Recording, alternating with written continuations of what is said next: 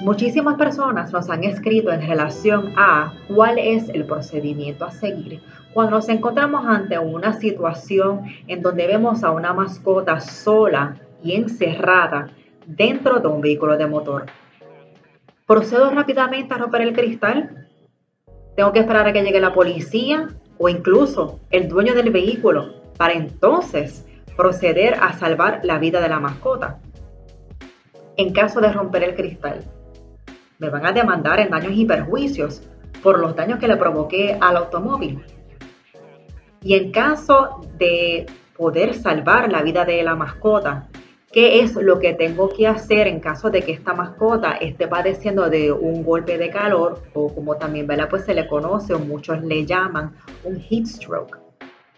Recuerda que este es el podcast que te educa, que te orienta pero sobre todo que te da las herramientas necesarias para que tú seas su voz para estos seres que dependen enteramente de nosotros, nuestras mascotas. Recuerda buscarnos en todas las plataformas sociales, en Facebook, en Instagram, en Twitter, bueno, en fin, en todas. Y una vez nos encuentres, recuerda darnos me gusta y ver primero para que las notificaciones te lleguen rápidamente y estés al día en absolutamente todos los temas relacionados que tengan que ver con bienestar animal. Así que quédate con nosotros en Mascotas con Calle.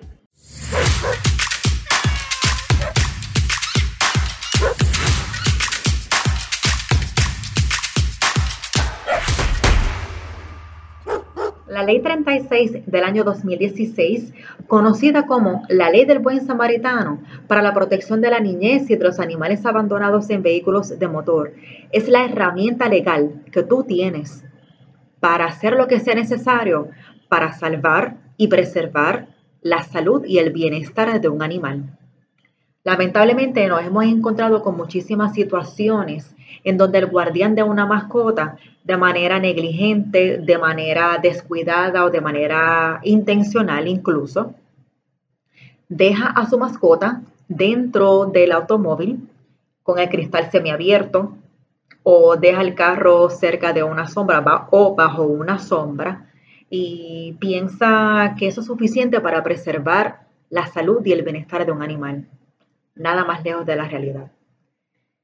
Usted y yo podemos estipular las altas temperaturas que estamos padeciendo en Puerto Rico.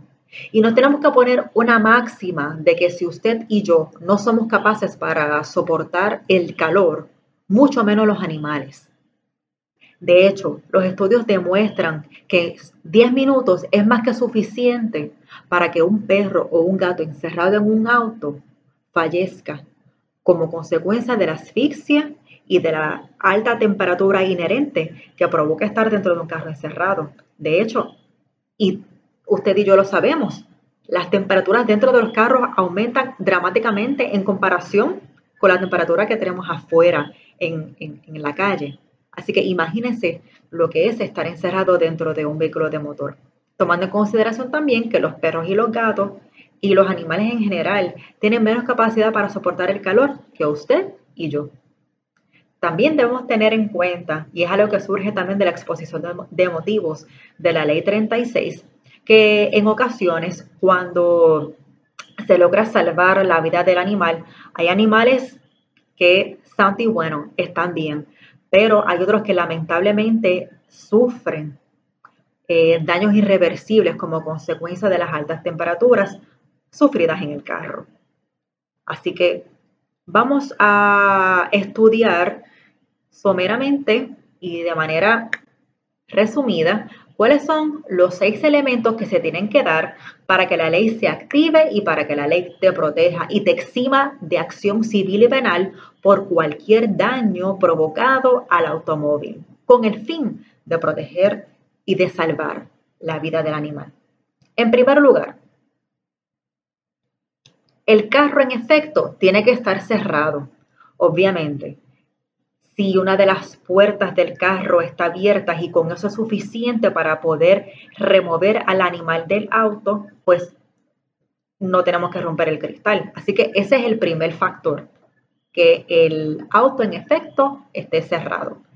En segundo lugar, el buen samaritano que vaya a realizar este acto tiene que creer de buena fe de que el animal se encuentra en un peligro inminente. O sea, de que si yo no intervengo, si yo no salvo la vida del animal, el animal puede morir. Tercer lugar, tienes que llamar a la policía estatal, al 911, manejo de emergencias, antes de tú remover a la mascota o inmediatamente después de hacerlo. O sea, no es que tengas que esperar a que la policía llegue para tú remover al animal, porque como ya dijimos, si en primer lugar, en efecto encontraste de que las, las dos o las cuatro puertas del carro están cerradas y tuviste que, romper uno de los cristales porque de buena fe, que este es el segundo elemento, de buena fe tú creíste de que mira, esta mascota se encuentra en un inminente peligro de muerte y si yo no intervengo y si no lo remuevo va a fallecer. Pues mira, no, no tienes que esperar a que la policía llegue, pero es uno de los elementos que surge de la ley, que tú llames antes o que lo llames inmediatamente después de haber eh, removido a la mascota del auto. El otro elemento que se tiene que dar es que una vez tú remuevas a la mascota del auto, te tienes que quedar con la mascota.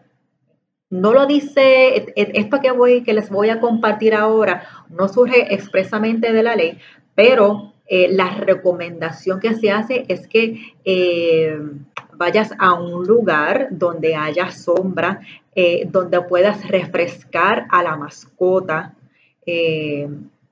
para que la temperatura del cuerpito pues vaya bajando poco a poco. No es que vayas a sumergir a la mascota en agua bien fría, bien fría, porque eso lo que puede provocar son otros efectos adversos. Eh, las recomendaciones médicas veterinarias que se hacen para este tipo de casos es, eh, si tienes una manguera a, la mano, eh, darle una, una duchita, ¿verdad? Eh, con, con, la misma manguera. Obviamente tienes que, tienes que esperar a que bote, ¿verdad? Es, esa agua caliente que usualmente sale cuando abrimos la manguera.